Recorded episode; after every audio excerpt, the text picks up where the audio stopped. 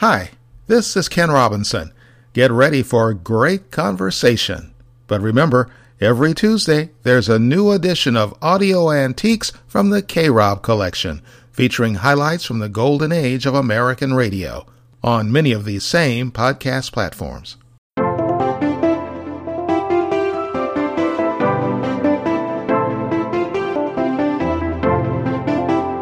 Welcome to the Ken Robinson Podcast. Get ready for conversation and information from the people who are making a difference. Hosted by veteran Hall of Fame radio and television journalist, Ken Robinson. Hello, everyone. Thanks for calling up my podcast, and welcome to all our listeners in the United States and around the world. On this show, we're going to examine money. Yep, cold, hard cash. We'll learn about the many difficulties women have in dealing with money. We'll find out if minorities and millennials are being ripped off by high bank fees. Plus, how to have fun on a tight budget. But first, Carol Keeffe is author of the book, How to Get What You Want in Life with the Money You Already Have. She believes we've received a lot of bad advice about how to spend and save. Now, Carol, you believe one of the best ways to get a handle on your bills is by paying the minimum each month? Because what have we always been told, Ken? The experts always say pay as much as you can. Exactly. And I tried that. Uh, for 10 years, the Visa bill would come in. Let's say it's $800. I would say, I hate this bill. I hate this bill. I want to get rid of this bill. And so I would write a check for $100. Well, now there's four of us living on one teacher's income at that point. And uh, I just sent $100 out that bought nothing for the month for us to live on. No toothpaste, no socks for the kids, no groceries. And so what would happen by the middle of the month? We would be out of money and I would have, Have to, to use the card. use the because card again. Did I put money in savings? Heck no. and besides, savings is such a boring thing. So we don't put money in savings. We put money towards an emergency account, towards a car account, whatever it is. What absolutely works 100% of the time, once our mind will give in to this radical idea, and that is to pay the minimum. So then my $800 Visa bill would come in, and instead of trying to get rid of it, which never worked because after 10 years of trying to get rid of it, it was up to $5,000 instead of 800 That didn't work. Mm-hmm. I would pay the minimum. So I would write a check for $25. The company was happy. I paid the minimum that they asked for, and suddenly I had 75 more dollars in my pocket. But what about the uh, the minimum? Uh, paying the minimum, the, the balance doesn't change that much, and you're being eaten up by uh, interest rates. That's what it seems like. First of all, if anyone does still have a 13, 15, or 18% interest rate, switch immediately. Every day in my mailbox, I get an envelope from some company that says, you know, our visa is 6.9%. percent mm-hmm. Switch over instantly. And what we forget again is if I'm just paying the minimum, Number one, I'm not going to want to use the card. My energy now is now into saving money for myself, so I won't ever have to use the card again. Mm-hmm. Once we get plugged into life, we don't want to live that way. It's a very depressing way. It's like always relying on someone else. Yeah. We want to rely on ourselves. Are there any other uh, radical ideas that uh, go against conventional thought as far as saving? Well, one of the radical ones is to have so many different accounts. And people are probably have heard me say that, but they're thinking, oh, she doesn't really mean that. I really do. And banks are in business to make money. So they are going to want for me to have three or four or five or six accounts there. Credit unions are in business to help their members. So everybody wants our money. And it's just like in the kitchen how almost all of us have our forks, knives, and spoons divided. and it's not complicated, is it? But our mind says, oh, if I had six accounts, oh, I'd be so confused. It's not confusing. You reach for the spoon, you get a spoon. In your book, you talk about having uh, separate uh, savings goals for husbands and wives. Yeah. That's something we usually don't think of. We think of, well, when you're husband and wife, you work together toward one goal. Right. And that's okay too to have, let's say you have a real special place, a, a couple has a wonderful vacation spa- place, maybe that was their honeymoon. That's great. But it's extremely important that if I want a red truck and my spouse wants, um, you know, to take Spanish lessons or whatever, that we each honor our goals rather than put $10 towards my goal or $10 co- towards his or her goal. The important thing would be that we each if we could only afford that much, we each get $5. Otherwise, we all know the horrible feeling called resentment. And we never get anywhere. The, the, we're making money fun and exciting. So within the relationship, it must be fun and exciting and empowering also. Well, thank you very much for the advice. Carol Keeffe, author of the book, How to Get What You Want in Life with the Money You Already Have. Up next are women bungling their financial futures. Why not join thousands of stock market traders who make informed decisions thanks to the premium features of FinViz Elite? They receive robust, real time stock quotes, pre market and aftermarket data, advanced visualizations, backtesting, along with much more. FinViz Elite has one of the best stock screeners in the business, plus profitability research on 100 technical indicators. FinViz Elite is also packed with 24 years of historical statistics and numerous custom filters to help you sort it all out. Receive email notifications about important events, portfolio changes, and stock ratings, all within an ad free interface at a price everyone can afford. Get full details about FinViz Elite at krobcollection.com.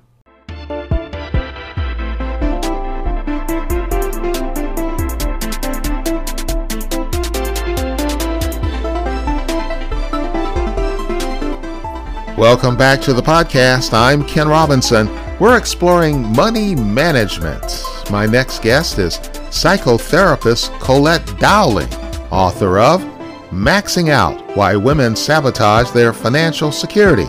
Colette, why do you feel that women are often their own worst enemies when it comes to handling money?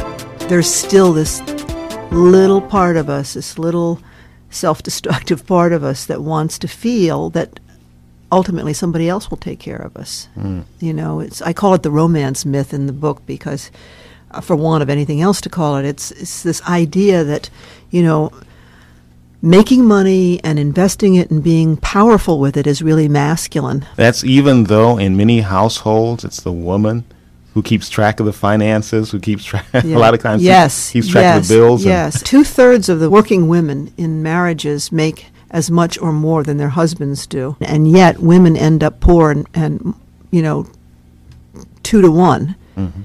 So then you have to say to yourself, well, how come that's happening? How come if they're, you know, doing so well, they're ending up poor? Well, they're still not getting pension funds a lot. You know, most women do not have are not in a pension plan. And uh, why is that? Is that because of a uh, work record, uh, or very often women have to leave work to, to raise Ex- families? Exactly. Uh, Social Security, they get less for the same reason, because mm. Social Security is based upon how many quarters in, in your lifetime you've put into the system. Mm-hmm. And so I think we just have to get more savvy about this and really start, you know, making more demands and also making more demands on ourselves. I'm Ken Robinson. We're talking to Colette Dowling who's author of the book Maxing Out Why Women Sabotage Their Financial Security. Uh, let's let's talk about those issues. Uh, now we, we we talk about uh, marriage and men and women when they tie the knot. We we've been told that they should tie their finances. They should pool all their resources. You're saying keep them separate. I think that it's particularly important for women to start doing that because it, because the idea that oh, now that I'm married, somehow I can kind of relax on this whole issue of supporting myself. Um, and bit by bit, it becomes the man's responsibility and the man's job. And then, if the marriage breaks up, the, the man tends to be the one walking away with more money. And I mean, this is statistically true, and we've known this for a long time. Now, in a relationship, man and wife, woman says, I'm going to keep my assets separate. And the man's going to say, well, boy, I, you know, you, you really don't care about me or you don't trust me. What, what's going on here? How does a woman overcome that? Well, I think you spoke right to the heart of the problem there. I think men do You see there's two sides of this. The man is also conditioned to feel that the woman should trust him, that he is somehow in the catbird seat and he's the one who's providing, even though she may be bringing in as much money as he. Mm-hmm. And it seems like a real blow to him, uh, to his pride, and to his even his self esteem. She has to talk that through with him.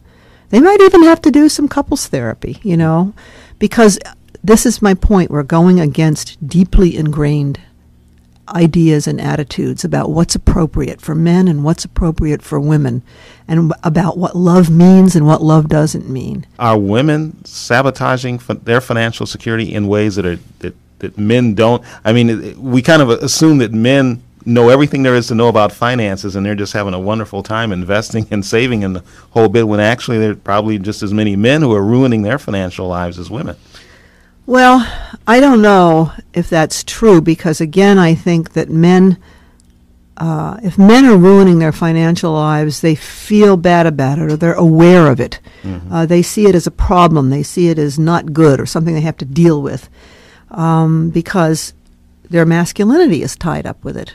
But women still don't, you know, the, the, the signals don't pop up, the red flags don't pop up as quickly for women you know, women spend often they'll go out and spend like teenagers. Mm. When I left a relationship, I was 50 years old. I'd been with my partner for 15 years, and he was quite good with money, and we kept our assets separate. And I was very good with my money. And as soon as we split up, I started spending like a kid. It was like, oh, there's nobody looking over my shoulder. I can do what I want to do. Spend, spend, spend. Now, you were telling me off the air that you had lost a large sum of money. Well, that was the, you know, that's the sort of big irony. I lived most of my uh, young adult life as a single mother raising my kids myself and as a freelance writer without much money. And then suddenly I had a big international bestseller, The Cinderella Complex. And suddenly I made money, never expecting in my life to do that. So it was doubly hard for me to manage that wisely on top of all of the things that we've just been talking about, um, I was not in any way equipped to know what to do with money or how to get the proper um, financial guidance. And I put the money in in a retirement account and let it sit there. I didn't invest it. I didn't go near it. I was like, it just terrified me. And I think part of the reason I spent that money down, and it was about 250 thousand dollar retirement account that got blown between 1989 and 1994. Hmm.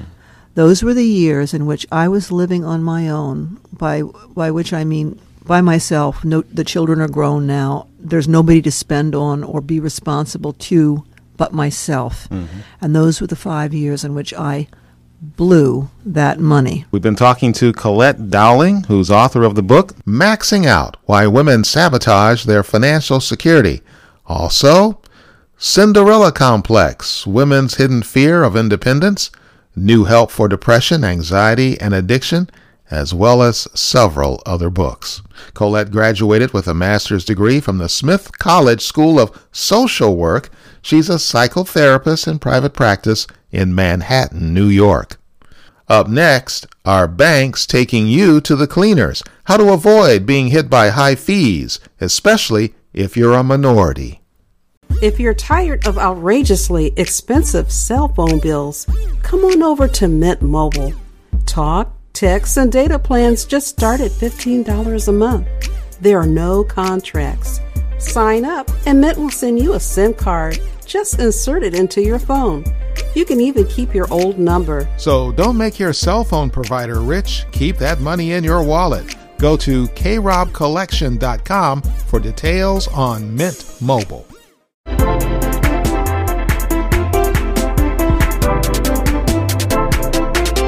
Is reported for CNN, the Associated Press, ABC News, Fox News, and is in the Press Club Hall of Fame. This is the Ken Robinson Podcast, with radio and television host Ken Robinson.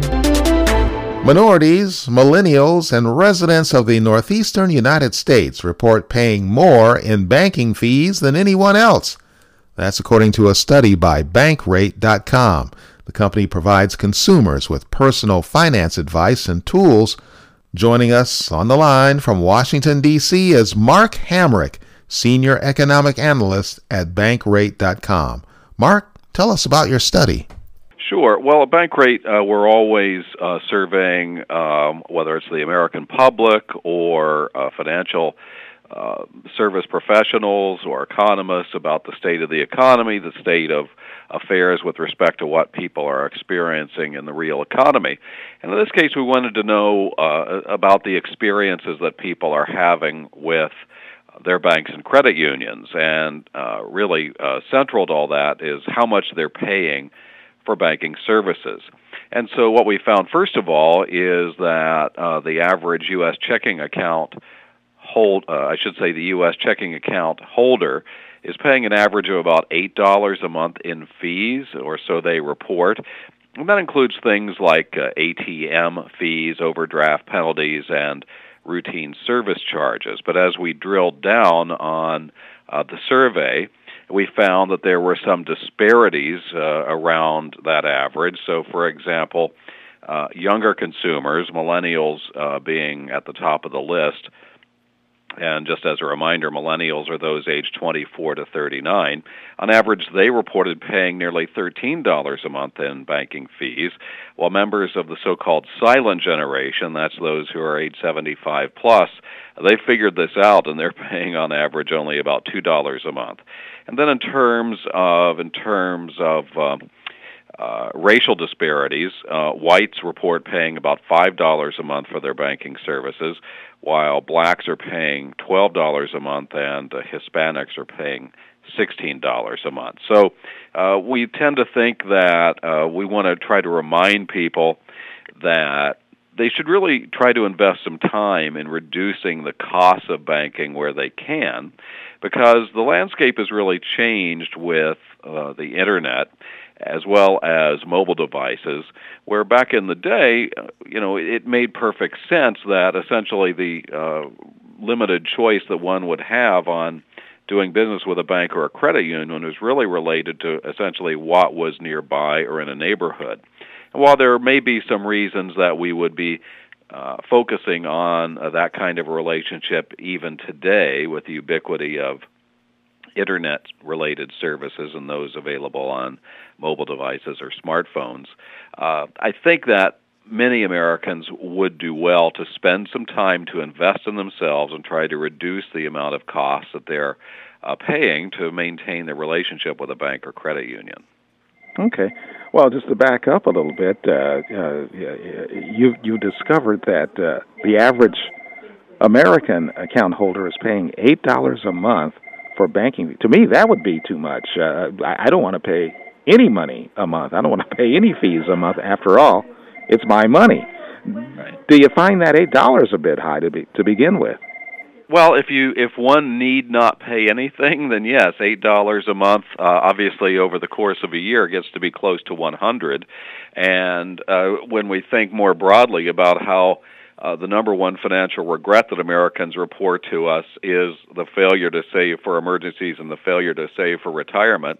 No, $100 a year isn't going to uh, save your skin with respect to uh, your retirement savings, but everything does tend to add up. And, and so, yes, the average of $8 might be minimal on a monthly basis, but, you know, at some level, uh, you know, that could be a lunch for people. Uh, and for those that are paying substantially more than that, well, then that obviously then adds up more substantially as well. So yes, it does get to the point that uh, you know free banking uh, can be found. Uh, one need not pay for overdraft charges, even if uh, one has limited means. Uh, particularly if if one can also maintain a savings account that can be linked to a checking account, and so maybe when the balance is going on the lower side, then you link your associated savings account to sort of fill that void uh, when balances get low, and that again underscores the need to have savings. Absolutely.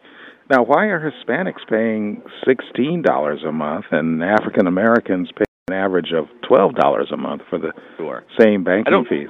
Yeah, I don't. I don't know that there's necessarily one answer that that uh, gets to what's going on there, but we know that, for example, those who have uh, less in the way of financial resources, those who have lower incomes, uh, fewer assets, etc., uh, tend to number one uh, more often be members of the so-called unbanked or underbanked community. And what is that? That's really where uh, people are operating around the fringes of traditional banking, where they might be uh, working with payday loans, uh, things along those lines, or uh, they are allowing those fees to hit them, such as the overdraft fees that on average are about $33 per hit. So that can really drive those costs up in a hurry. And so, um, uh, whether they're underserved or uh, not served at all by the banking system, uh, those who are essentially poor uh, are having their struggles exacerbated by the cost that they're paying for their banking services. Now, more broadly, I'd also say that some of this is an investment of time. Uh, in other cases, it's a lack of financial know-how, or more broadly, the term is financial literacy. And uh, when we took a look at some of the uh, verbiage that people were using in the survey, that the, the survey takers uh, had explanations that people were giving them. For example, why haven't you shopped around for banking services? Because on average, uh, people have been with the same entity for 14 years. A lot of them would say things like, I'm too lazy. Uh, literally, that's what they would say. I mean, we got the word lazy a number of different times, and that's quite an admission. And my point there is, well, are you too lazy to save money? Because that's kind of on the sad side. Uh, and uh, you know, what is it that one is tending to in its place? So uh, I think that if we can just sort of raise the awareness to this issue, which is ultimately the purpose of the survey, uh, and try to remind people that you know, hey, you're worth investing in. Your life is worth investing in, and that means trying to forego uh, fees and costs that we don't need to be paying, and more broadly apply the mantra that we should be living beneath our means, not at the cutting edge of our means. Meaning, you know, don't sort of try to allow that paycheck to be withered away by the end of the month.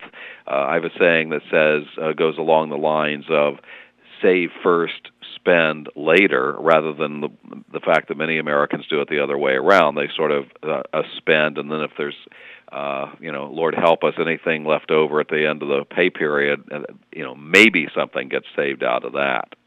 Well, I, I guess it's kind of like uh, uh, the fast food situation. In a lot of uh, lower social economic uh, neighborhoods, you know, there's fast food everywhere, but not much fresh food, not many supermarkets. And I guess in a lot of these neighborhoods, there are these, uh, you know, you mentioned uh, payday loan places, uh, these title loan places, and maybe not a lot of uh, the standard uh, legitimate banks that we usually see in a, in the broader neighborhoods. Maybe is it because they're used to uh, seeing these players in the neighborhood all the time and and and maybe haven't thought about venturing outside of the neighborhood or maybe they can't.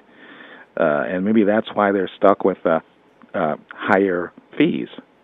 Yeah i would argue that most people are not frankly stuck with higher fees because of the fact that there are so many uh, internet banks available uh, these days uh, that are essentially online only. And so, you know, even if you see, for example, uh, homeless individuals uh, out and about, uh, typically many of those have a smartphone, meaning that, that that tends to be the last tether that one gives up to, you know, being a marginalized person uh, or having you know suffered from mental illness or having lost one's home, whatever it might be, many of these individuals still have some connectivity that somehow they're paying for, uh, and so you know those individuals probably you know a bank isn't their chief concern. That's you know just trying to stay warm and and safe at night. But for those that are operating above that level, and that's really who we're talking about here some of the 85% of Americans who say they do have a checking account, uh, American adults.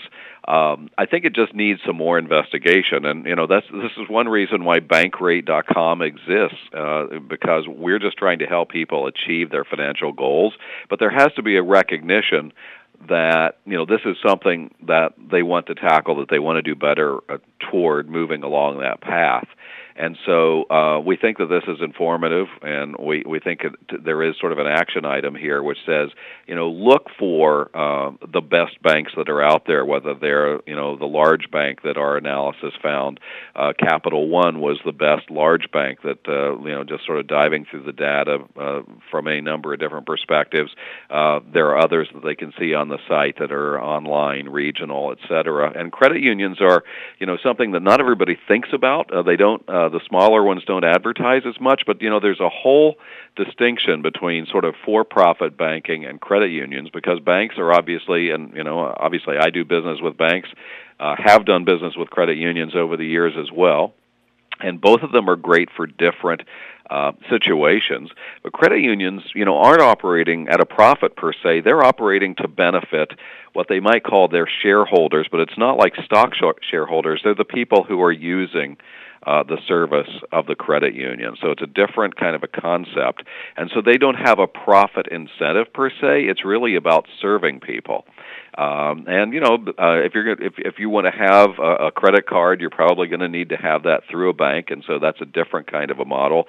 Uh, but you know, if you're looking for an auto loan, uh, you you might get that through a bank or a credit union or a savings and loan, what we used to call those. Um, and so there are all kinds of great options out there. And so I don't know if this is necessarily a golden age in financial services, but there certainly is tremendous innovation, and I would even say competition out there. And that would even hold true when you think about the online iterations of that or the online versions of that. Think about you know the universe of online um, focused companies, whether they might exist in both a brick and mortar location where they have a traditional branch, but they also have a strong online component. Uh, for me, that's kind of the optimal uh, combination, and, and obviously everybody's situation is going to be different. Where I might want to go in and actually speak to somebody, uh, you know, and and and talk about a, a, a situation that I'm working through. Maybe if we want to refinance a mortgage or uh, work on retirement savings, something like that. That's where meeting face face to face with people is really useful. But for other people, it might be just sort of the cut and dry. I want to have a free checking account or or, or incur no fees, as you uh, talked about earlier, and that's doable too. Now, I can imagine, you know, there are probably a lot of older people that aren't used to internet banks. They're saying, "What a bank on the internet? I need a bank. I, I need to see that brick and mortar, something I can touch. I, you know, I can't have my money floating around on the internet." But in your data, uh, it shows that the typical millennial uh, with a checking account pays thirteen dollars a month in fees compared to the average of eight dollars a month. So I, I would think that millennials would should probably be more savvy, but that that may not necessarily be the case. I don't know that they're not savvy. I think in this case it might be that they're just sort of not quite where they want to be with their financial capability. And you know, many are hamstrung by student loan debt, uh, 1.6 trillion dollars worth of that floating around out there in the U.S. And not all those are millennials either. Uh, but you know, if you think about somebody who might uh, be at the beginning of their career path, uh, they m- uh, may have more trouble making ends meet, and that's where some of those higher fees come into play. It may also be that you know they're they're using the same bank that mom and dad used, and that might not be uh, the right thing for them. Maybe in fact their parents opened the account for them back in the day, and they've stuck around. So I think there are all kinds of different explanations. But to your point earlier, um, one should always uh, make sure that their bank is as pretty much all of them are, is FDIC insured, and the credit union uh, sector has its own uh, version of that uh, insurance to make sure that those accounts are covered if, if, if something untoward happens to the enterprise financially. But other than that, uh, I think you know the reality is that um, even those uh, banks that have a significant brick and mortar presence, meaning a lot of branches around, obviously they are having online banking as well. And uh, and I would say, you know, by and large, they are no less safe than are those that are the tr- traditional um, enterprises. So, um, and the reality is, you know, uh, that uh, you know most, uh, let's say, grandparents are operating uh, with uh, smartphones and/or computers these days as well.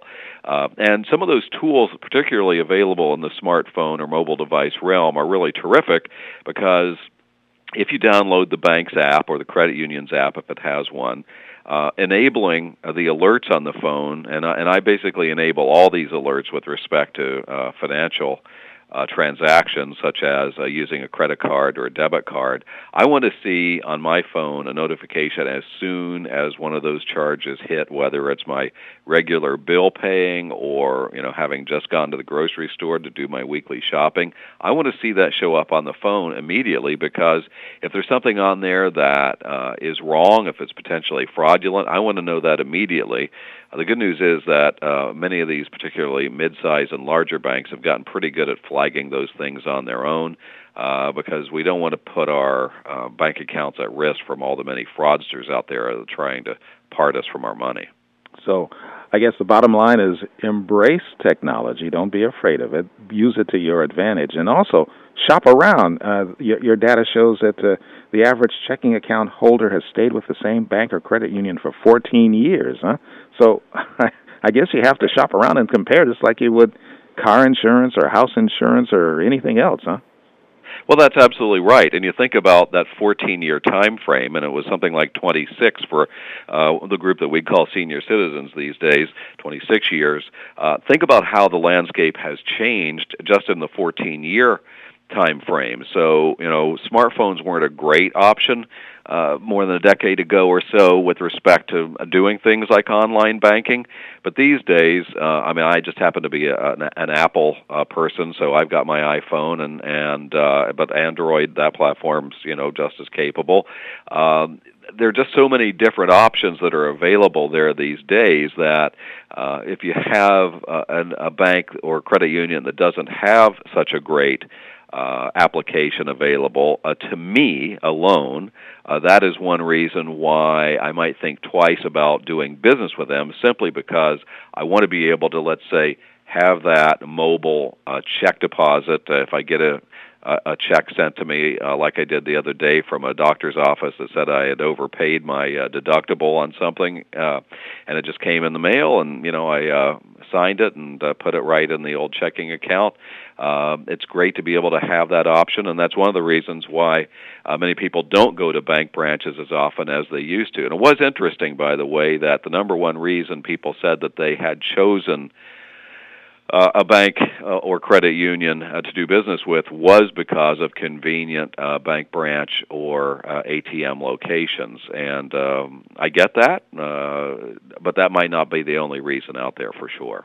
All right, and you, you mentioned your listing of the best financial institutions. You have uh, Capital One listed as the best big bank. Uh, Alliant Credit Union is the best credit union, the best online bank. Radius Bank, I haven't heard of that one, and the best regional bank, Western State Bank. So uh, I was just wondering, uh, Capital One is advertised very heavily on TV yeah. and radio. What makes them the number one best bank? Well, uh, overall, uh, we had you know basically a very complicated uh, formula to look at. Um, all these players. And uh, basically, the way we uh, did that was we uh, took a look at one checking account and one savings account from each and every player, and then we assigned a number grade to each institution, and we looked at uh, things including the monthly service fees, the interest rates they pay, or in some cases might charge, but in in the, in the payment instance, it's about the yield that they might have on their checking accounts, the ATM fees, as well as ratings of their mobile apps, and the minimum deposits and minimum balance requirements they have, if any. And then uh, we gave the most weight in our ratings to the uh, savings interest rates as well as low cost or free checking accounts. And and so I was not familiar with all these folks either, but it turns out that uh, uh, Radius Bank uh, operates out of uh, Boston, the best online bank in our uh, findings, and uh, and Western uh, operates out of North Dakota. So, uh, despite maybe some of the other than the heavily advertised names, uh, there are some that are operating maybe a little lower on the radar that are worth uh, investigating. And obviously, uh, this is part of uh, why Bankrate exists and and has for uh, many decades uh, before the internet w- was really to help people find uh, the best products and services for them out there, and it, obviously we're free. All right. Finally, do you think that they should teach this in high school? I mean, uh, banking is so crucial to uh, conducting our, our our daily lives, and uh, high school is supposed to get kids ready, you know, for the world. Uh, you know, but it's I don't believe it's ever ever really addressed in, in a high you know in high school or even even really in college. A lot of times, like you say, uh, you know, people bank, you know, where their parents banked or their grandparents banked, and they don't even uh, really, uh, you know, see the need to shop around, and they don't even know what the advantages are out there that exist. So, uh, you think this needs to work its way into our educational systems? Uh, I appreciate the question, and I absolutely do believe that. And it probably doesn't only uh, extend to high school students. We probably should start it earlier because you know uh, smartphones and um, tablet devices and whatever the next round of technology will be. All of that's finding its way into hands of younger people, and you know, even if it involves something like you know junior uh, that's my uh, random name for a would-be child here, has uh, the ability to buy apps on a smartphone, uh, there could be implications from that, uh, you know, developing very soon, where the parents may need to cut Junior off. Uh, but you know, the the earlier that uh, children really learn about um, uh, managing finances uh, well uh, is, uh, really important and you know by the time that we're in high school and, and to college uh, that train is in the process of leaving the station so um, I, uh, you know, using this term earlier, uh, financial literacy is a big challenge for the United States because uh, there are all kinds of surveys out there that find that we have been losing ground on that front relative to our peers across the world for many years now. Um, and uh, it has huge implications not only with respect to us achieving our financial goals, uh, whatever they may be, but there are societal implications such as uh, ultimately uh, bad decisions that are made by consumers that uh, can create a financial crisis, as was the case with uh, the housing crunch that we had over a decade ago. There were uh, many complicated factors that fed into that, including ultimately probably some fraud on the part of large financial enterprises or uh, investors, uh, and, and, certainly those that were allowing mortgages to be um, taken out that uh, had no business being um, put out there, uh, but also people who got in over their heads on uh, mortgages that didn't know uh, about perhaps what would be appropriate. And ultimately, then you think about how all that then contributes to situations where because we're not having, I would say, productive conversations about these, in some cases at either the local, state, or national levels. Uh, voters are not requiring their elected leaders to have, I would say, um, a constructive approach towards solving uh, problems that uh, are related to finances. So these problems are beginning to sort of stack up. Dominoes are falling, so to speak.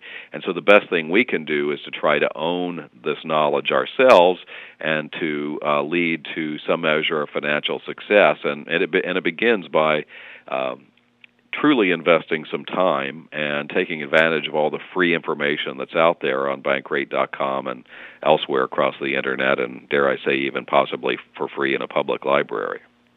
Absolutely. Well, very good. Very interesting conversation. Really appreciate uh, all the information and the advice. Well, uh, it's always a pleasure, and uh, really appreciate the opportunity to speak with you as well. It's uh, all very important, and uh, we appreciate it, Ken. Mark Hamrick, Senior Economic Analyst at Bankrate.com, a company that provides consumers with personal finance advice and tools by aggregating information from over 4,800 institutions. Well, after the break, an interview with the king of frugal fun. Make Coinbase your home base for cryptocurrency trading. Coinbase supports a growing list of assets, including Bitcoin and Ethereum. You can count on Coinbase for safety. Crypto stored on their servers is covered by insurance. Coinbase will pay you to start trading and to watch their instructional videos so you can earn while you learn. Get all the details at krobcollection.com and you'll discover that Coinbase is easy to use trusted, and secure.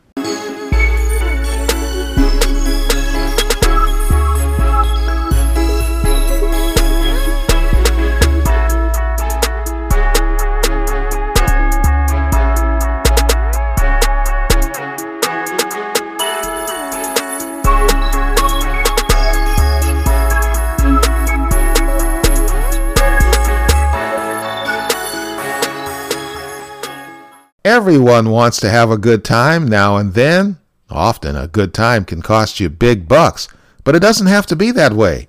So says Shel Horowitz. He's the king of frugal fun and author of The Penny Pinching Hedonist How to Live Like Royalty with a Peasant's Pocketbook. Shel, can you really enjoy life on a tight budget? Oh yes, there is. There are just thousands of ways to have a really good time and pay little or nothing. Some of them involve just using your creativity and thinking about the kinds of zany and cheap adventures you might have had when you were, say, 17 years old and couldn't afford to do anything else. And some of them are just out there for the taking. Uh, I find that, for example, you can almost always find great free concerts and plays if you just look hard enough. Now, I understand that, that you can actually get paid for going to a concert? Yeah, well, I do concert reviewing, so I sometimes have gotten paid for going to a concert and writing an article about it afterwards. But reviewing is one way to get into a concert that would normally cost a lot of money. Another great way is to be an usher. I won't say most, but many concert venues and theater venues and even sports venues use volunteer staff. Hmm. To see the show for free in exchange they work an hour or so. Well, what about after a show? You like to go out and eat out, you know? I mean, uh, but the high cost of eating out, a lot of restaurants uh, cost almost almost as much to eat as it does to see the show. Well, I live in a restaurant area, and I could probably walk you around my town and find 30 restaurants where I could eat with my family of four for $20 or so. We might order two appetizers and one main dish and split them all four ways, and with the salad and bread and everything else that comes with it, it's enough. What about airfares? We hear a lot about airfares. Get the cheapest fare here, get the cheapest fare there. What's the best way to fly? For those who can really leave very quickly and are not tied down to a schedule and commitments, it's hard to beat being an air courier. This is where you deliver a small package for some company on the other side of the world, perhaps, and you pay usually about a quarter of the typical discount fares, maybe $200 to fly round trip to Hong Kong, for example. And in return for delivering this package, you get your airfare subsidized. And while we're on the subject of travel, I'll pass along my very, very favorite frugal fun tip, and that is to join a homestay organization. What is a homestay organization? A homestay organization is a group that matches up people with space in their houses for guests with people who are traveling and are looking for that kind of space. I've done this all over the world. The particular group that I'm in, I have traveled in Israel, in Mexico, in Paris, in Montreal, and one highlight was uh, my wife and daughter and I went to London on a, by the way, $198 round trip fare. And we stayed for 12 nights and we went exploring the backcountry in Wales. And would you like to get my lodging cost for three people for 12 nights for that trip? Wow, I'm a 800 bucks. Keep going down. I'm a little too high. Okay, how about uh, 250? Keep going down. Keep going down. Oh my goodness. Uh, 100 bucks?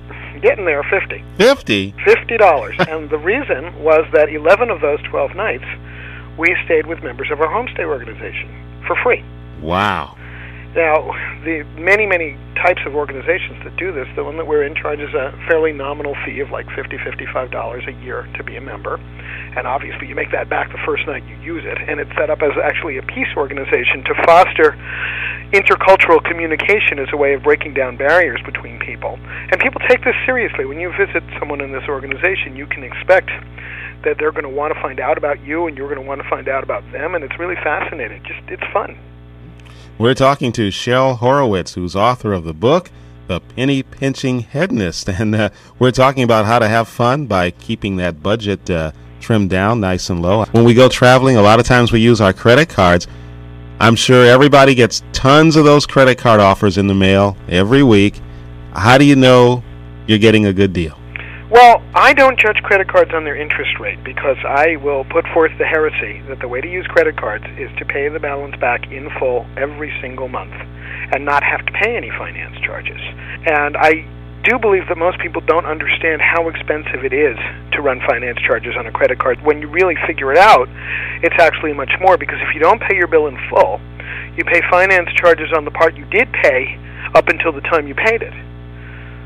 Wow. So let's say you're, you've got a $500 credit card bill and you send them $200. You're actually going to be paying finance charges on the whole 500 until they receive your check. Whereas if you pay the bill in full, this does not apply.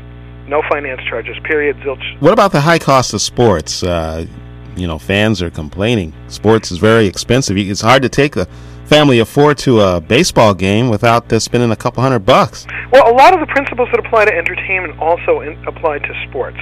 And for example, we went, I guess it was last summer, we went out to Pittsfield to see a minor league Pittsfield Mets game. It was a hoot. It was, I think, $4 or $6 a ticket.